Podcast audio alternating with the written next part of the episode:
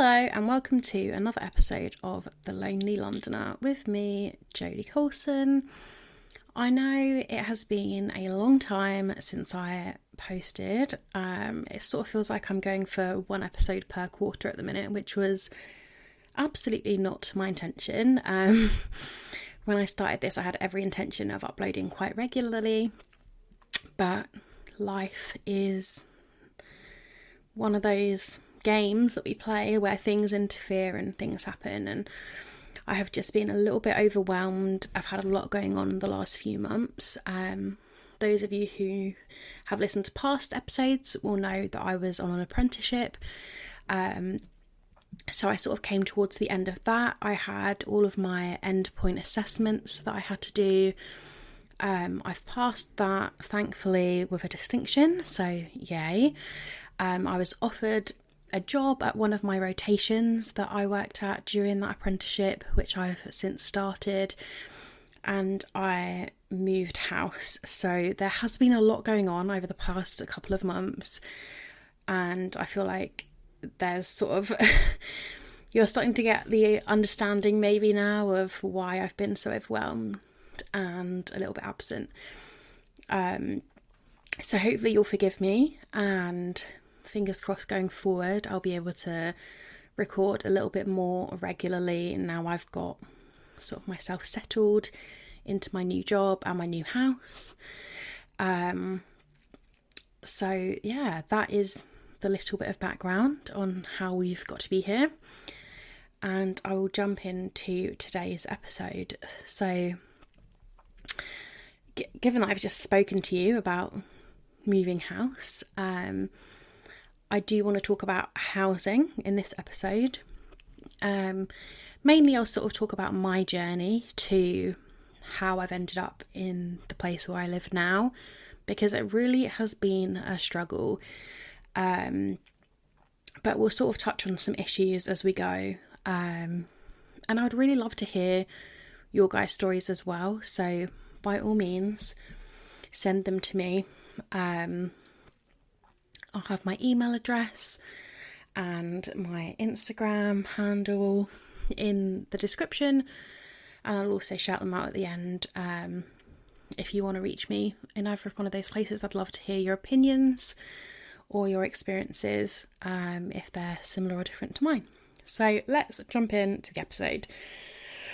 So, a little bit about my journey to get to where I've been. So, I used to live in Devon um, before I moved to London for my apprenticeship. So when I moved here, very, very fortunately, I had family who lived in London, and it's my dad and his wife.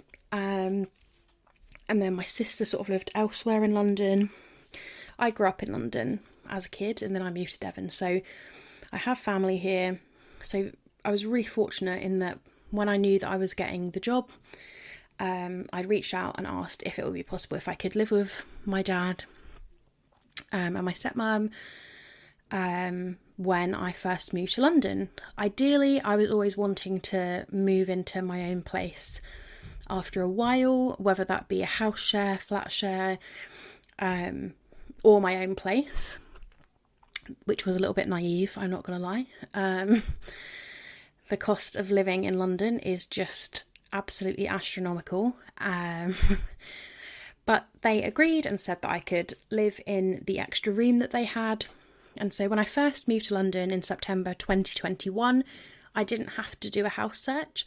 I just moved in with my dad, um, and that was where I lived. And it was easy for me to get to work. When I first moved there, um, it was like one or two tubes and then our office actually moved and I was able to just get one bus to work, which was so fortunate. Like one bus into work was amazing. So it's really cheap and it didn't take too long and I quite like the bus for people watching. So it was a great scenario.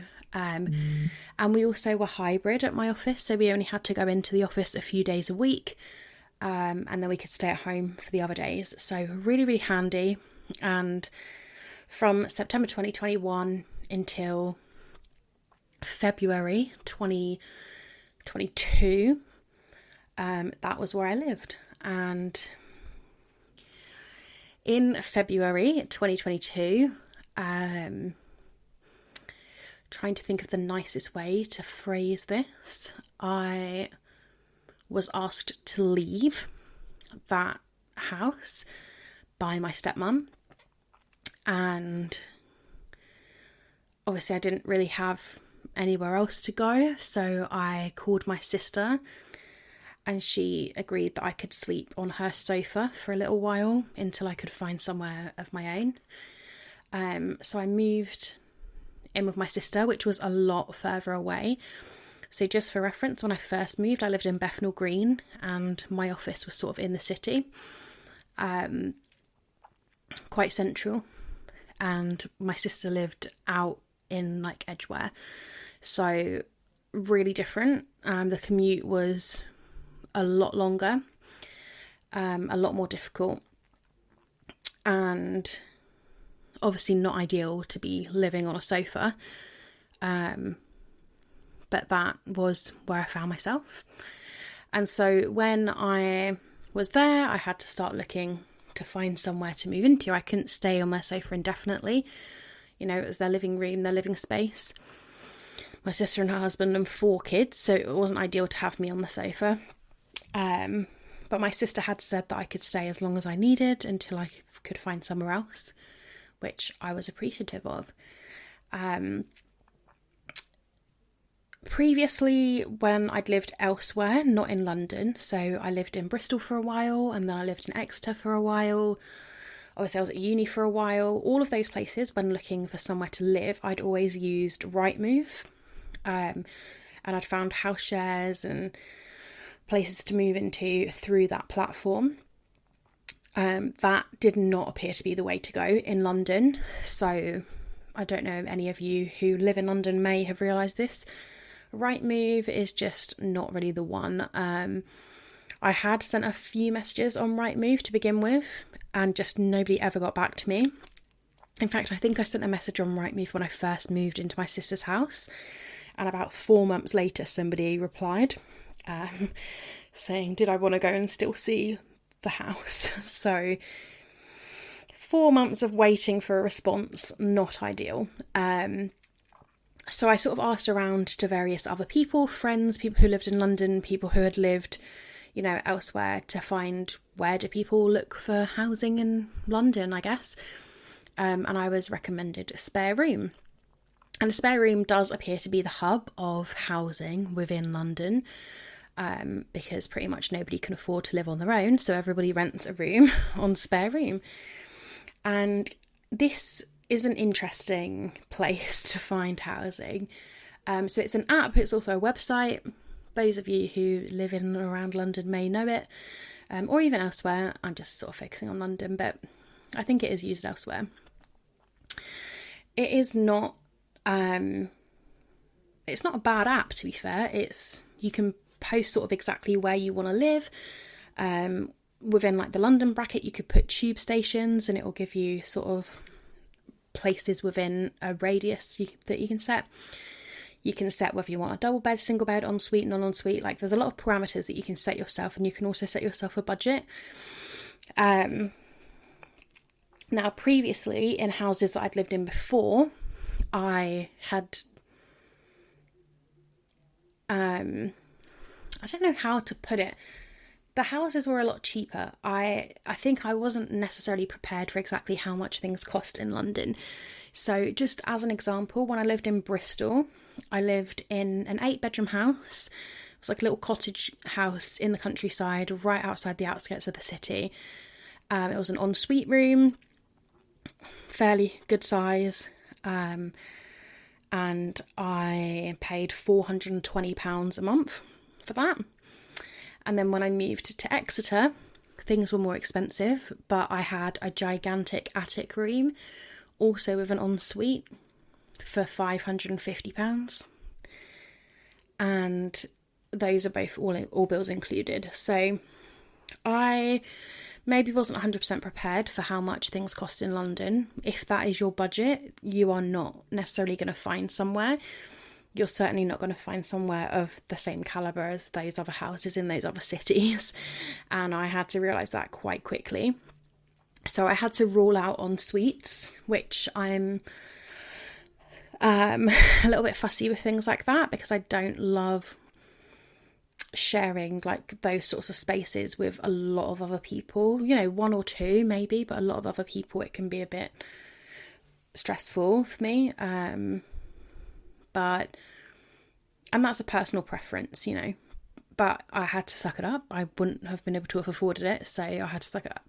So I looked and looked on Spare Room for a few months. I was looking at various different areas and I had a few parameters that I was looking for. So one of those was an easy commute to work. And I don't mean short, I mean easy. So I would happily have done an hour long train as long as it was one train. Um, I didn't want to keep chopping and changing. I find that really just aggravating. I like to just be on the journey and then get there. Um, and I sort of found a few areas that sort of suited that to easily get to my work office. Um, those were the areas I focused on. So it did take a few months. I was looking on Spare Room for multiple months. I'd sent a lot of messages and I was getting no responses. Um, I'd also found a few sort of scammy houses. Um, so, one, for example, the pictures were of this really lovely large ground floor bay window bedroom. Um, when I went to view the house, it was actually a tiny box room upstairs, and the lady did not like it when I called her out on that. Um, and obviously, I didn't take it because it's scammy. Um, but I was, you know, feeling some frustration from my sister's, you know, husband and my sister to maybe like stop being on their sofa. Um, and I sort of got the impression that I was annoying them by not taking the first thing that came along. Um, and a lot of people actually, not just them, but you know, there were multiple people telling me things like, you're being too fussy, you're being too picky. And at the end of the day, like you have to live there. I had to live there. So I I think you're absolutely allowed to be fussy when you're looking for somewhere to live.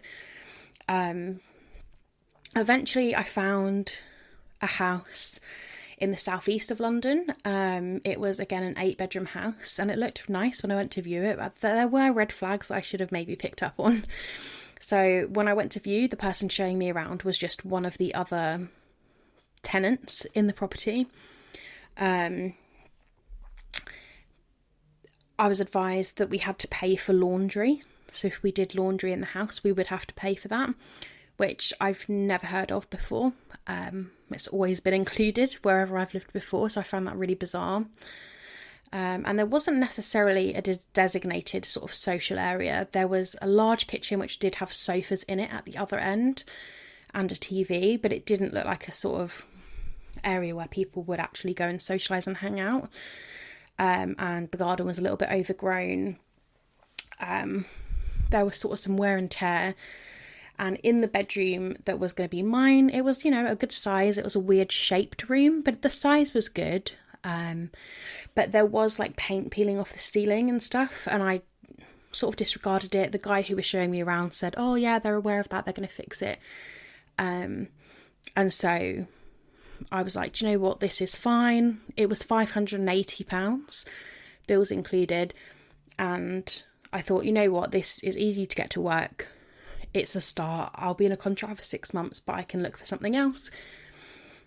It's fine. So I ended up taking that and I moved there. And obviously, this was an area of London I'd never been to before. I'd never lived there before. I didn't know anyone. Um, so I was really out on my own and quite isolated. And in my head, you know, a house with eight other people, I thought, hey, I'll make some friends, you know, I'll be able to socialise with the people in the house. Worst ways, you know, the house might be gross, but at least there's people and we'll be able to chat and socialise. That just never happened. That it was not a socialising house. Um, it was not the kind of house where it was like a housematey house. It was like a HMO house um, which you know they are the same thing, but this was a very HMO house. So HMO, just for those that don't know, is House of Multiple Occupation. Um, occupation, I think. House of Multiple Occupants. Know, something like that. Basically, multiple people living in a house. Um, and that was exactly what it felt like. Like people did not talk to each other. Everybody lived in their own rooms and they didn't socialize. Their ages were varying. Um, there was some people who lived there who were sort of not necessarily elderly, but significantly older than I was, and I'm in my thirties. Um, and I'd say there was a couple who were, you know, a lot younger than me. Um, and everybody just ignored everybody else and kept to their own selves. The property was not necessarily well looked after. Um, the ovens didn't work properly, so it was really difficult to properly cook a meal unless you were just using the top stove. Um, it was hard to get in touch with anybody to actually get things fixed when you wanted them. Like the communication was not the best. And the kitchen was really dirty. Like people would just not clean up after themselves. It felt like I'd gone back to uni. So I really struggled in this house. And immediately when I moved in, I was like, I need to find people to socialise with. And so fortunately, I found a little group um, who I became friends with outside of the house. But we didn't see each other all the time. And so a lot of the days I would spend just by myself, quite isolated in that house. And I really struggled. And so immediately after moving in, I started looking for somewhere else to live. Even though I knew that I couldn't necessarily move in straight away, I'd already sort of realised how difficult it was to find somewhere and how difficult it was with Spare Room. So immediately I started looking for somewhere else. Um, and the thing is, like, I have real rejection sensitivity as well. And a lot of the times I'd be sending messages and just hearing absolutely nothing in return, which is really disheartening. Like, it just feels like people don't want you or don't care. And I think actually, realistically, logically, people were just getting a lot of messages about the rooms that they were posting. Um, but it felt really shit when I'd messaged and reached out to people and they never responded. Um, and I was quite picky with what I was looking at. You know, if I would look through the pictures, if it didn't look very clean, I wouldn't message. Um, if it was out of my budget, I wouldn't message. You know, I tried to look at ones where the advert suggested that there was some sort of social aspect in the house because that was what I was looking for. I wanted a place where I could socialize, where I could talk to people, where I wasn't just holed up in my own room by myself. Um, I ruled out anything that didn't have a living room because one thing that I did find quite a lot was that the landlords appeared to convert living rooms into bedrooms, which I just find greedy. And if you're listening to this and you're a landlord and you do that, you're greedy. That's you're taking away the social space from a home and trying to get more money out of it. So I would immediately disregard places that didn't have a social space because I was obviously finding that really isolating where I currently lived. And in all the houses I'd had before, the social space was really important. Um, so I'd only look for ones with those. I would make sure to message you know, not just, hey, is this available, but I'd tell them a little bit about myself, you know, hey, I'm 30, 31, whatever it was. I work in this industry, I work in the city, blah, blah, blah. Um, if they'd listed their interests and they were similar to mine, I would, you know, say, hey, I like films too, or I also like the cinema, or whatever, like anything to try and connect to these people in the messages to, you know, not be immediately rejected and it just didn't work. Like for months and months, I was still just getting ignored. Um, occasionally, you'd get like a bounce back message where it was like an automated response that just said, "Oh, the house is gone," or "You're not suitable." And often the house was still up, so then it just felt like people were calling you non-suitable for just no reason at all. Um, and it was really, really tough. And even after six months of living there, I still hadn't found anywhere. So after six months, I could have moved. My contract was up.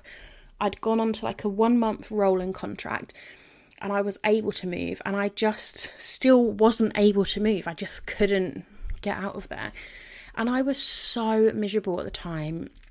And I would talk to my family members. You know, I talked to my dad about how miserable I was since I'd been asked to leave their house and had to move into this horrible house. And I'll be honest, like the resentment is was really strong and still is quite strong for the fact that that was allowed and nobody seemed to care that I was so miserable. Um, I, I don't want to lie, I don't want to keep it in. I I do have resentment there for that because I just don't know how you could sort of allow that and then listen to your kid break their heart and say how miserable they are and just do nothing about it. But that's the situation I was in.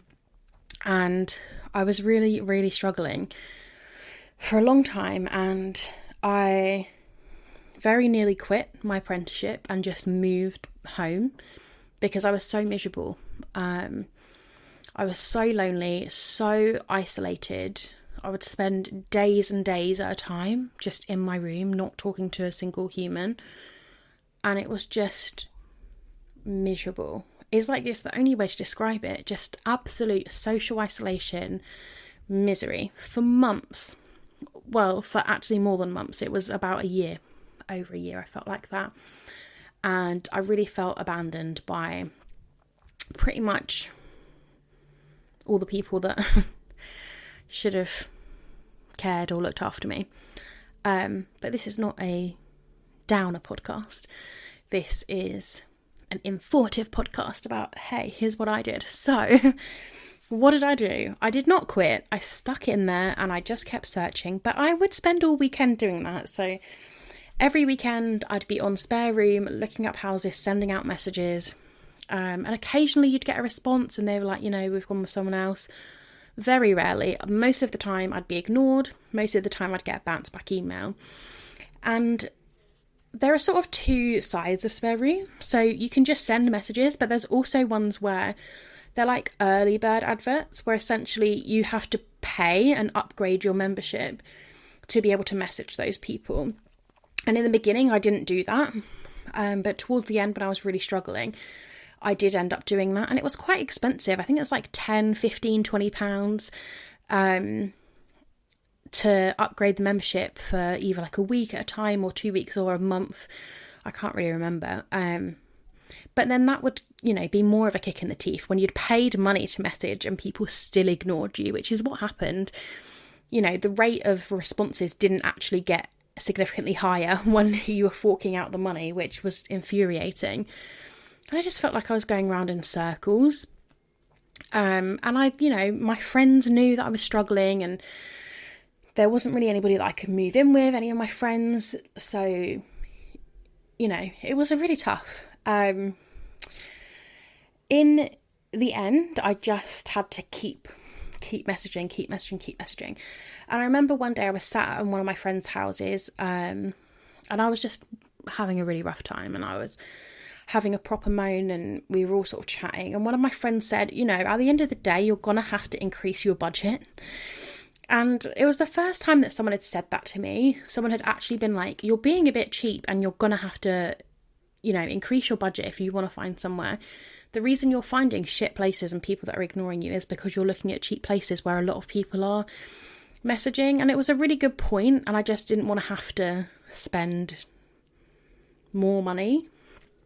Um, the concept of having to pay sort of upwards of half of my income on rent is just abhorrent and ridiculous and is an issue we need to talk about more because that's actually ridiculous that that is the cost of things. And it's ridiculous that landlords are allowed to charge such prices just for people to have somewhere to live. Um, it's honestly insanity and it's just bizarre. So that is a whole bigger story. I don't know what we can do about it. I just feel like we all really need to chip in and do something about it. Um, but it's just crazy. And like the concept of getting my own flat was absolutely laughable. Like there was no way I could have done that. Ones that I was looking up were over my um my and my monthly income. So it's not even that it would be tight, it would be physically impossible. I wouldn't be able to do that. Um, And so I kept looking, kept looking, and eventually, after so I moved into the house in April. In May of this year, I um, finally connected with somebody on Spare Room after I'd raised my budget who had a two bedroom flat and they were in one room and they were renting out the second room and that is where I currently live. So um again, like I say in all of my episodes, I don't mind talking about money. I think it's really important. Um I currently pay £750 a month for this room. Um, so it's a room in a shared flat, and that does include the bills. Obviously, before I was paying 580, so it is significantly higher than where I was before. But before, because of the state of the kitchen and those circumstances, I was not cooking. Um, I couldn't force myself to go into that horrible environment, and I don't like cooking. I think it's boring, laborious, I think it's the worst task, and I really struggled to make myself do that in a sort of area that was so gross. So I never cooked. I pretty much cooked maybe three times the whole time I lived there, and I lived off takeaways the rest of the year. So much as it's more expensive to live where I do now, I actually do cook, so I save money on takeaways. Um, and also, my mental health is has just increased, you know, exponentially, and my quality of life has increased as well. And I think that's sort of something that needs to be weighed and balanced. So, if anybody listening is feeling like they're in a similar position to me and you're able to increase your budget, you know, only if you're able to, then it's definitely something to consider because you just can't put a price on your mental health and your quality of life. And before I didn't have a quality of life and my mental health was in the bin. Um, so even though I am paying more money to live here, those things have significantly improved. So it definitely is beneficial to have moved into this flat. And I actually have a social life. I chat to my housemate, we watch shows and movies together, um, sort of getting into the vein of cooking together and like sharing meals, which is really nice. Um, my quality of life has increased. Now I don't know what I'm saying. um, you know, things have improved significantly and it definitely was worth it. But I just wanted to put this out there on if you are looking for somewhere to live, if you are thinking of moving to London, if you are pursuing sort of a career in London, then just be aware that it can take some time to find somewhere to live and be prepared for a lot of setbacks and rejections. That was one of the things that I really struggled with. Um, I've never experienced that before, so I wasn't prepared. Had I been a bit more mentally prepared for being ignored and rejected, I think I would have not taking it so hard. But that really, in itself, had an effect on my mental health. Like the messages, that effort that I was putting in, and just getting nothing back was tough. So, if you are thinking about moving to London, just be aware it will take a little while to find somewhere. Um, increase your budget if you are able to, because you will probably get responses quicker and you will more likely find somewhere a lot higher quality. Um, and just be prepared that it's going to be more expensive than wherever you live now. um, so I don't know, you know, what we can do about these things. I feel like there needs to be a different system in place. There needs to be more help and support for people. It's a little bit crazy that as a 31 year old, I can't afford to live. Like, I can't afford to rent my own flat. That's crazy. Like, we're adults, we should be able to rent our own places we should be able to afford it. And there's nothing in place to be able to support that, which is insane. And I believe there is a government scheme that will help you once you're 35, because it deems 35, I guess, the age that you should be able to have your own place. I, I think that's crazy. I think at 30, I should be able to have my own place. There should be something put in place for that. Um, so maybe we need to petition the government. I don't know. Uh, maybe I'll look into that. But I just think it's a little bit wild the situation that we're put in in London and a lot of people want to be here, you know, opportunities are here, jobs are here. There are jobs here that I wouldn't have been able to have got in Devon and my career is here now. And much as I love my job, I do significantly miss Devon. I miss the cheaper cost of living, the better quality of life. And it's just a shame that like people have to come to London for these opportunities, but then you can't actually afford to have a really good quality of life. Like much as my quality of life has improved, it's not the same level as it was when I lived in Devon because I had more of an expendable, expose, exposable income, um, disposable income. um, expendable? I don't know. You know what I'm trying to say. There was more money left at the end of the month to do fun shit, essentially, which there isn't now. Um, and it's just a shame. And I just feel like we all need to take a stand and do something about it because it's just absolutely bonkers that this is the world we live in. And we all just wander around accepting it like it's totally fine and normal. like I said at the beginning of the episode, I would really love to hear your guys' experiences or your guys' opinions on the things that we've talked about today. Um, so you can email me at thelonelylondoner at outlook.com or I do have an Instagram page. Um, I don't really post on there too much, but you can message me on there. It's the Lonely Londoner Pod on Instagram. Um, and I'd love to hear your opinions. I'd love to hear if anybody else has had any experiences with Spare Room, if people have had better ones than I have, if people have had similar ones to me. It's definitely something we should all be talking about a little bit more and helping each other with. Um, that is my little housing story. Thankfully, after a year, it did work out. I did put my faith in the right thing will come along at the right time, and it did, fortunately.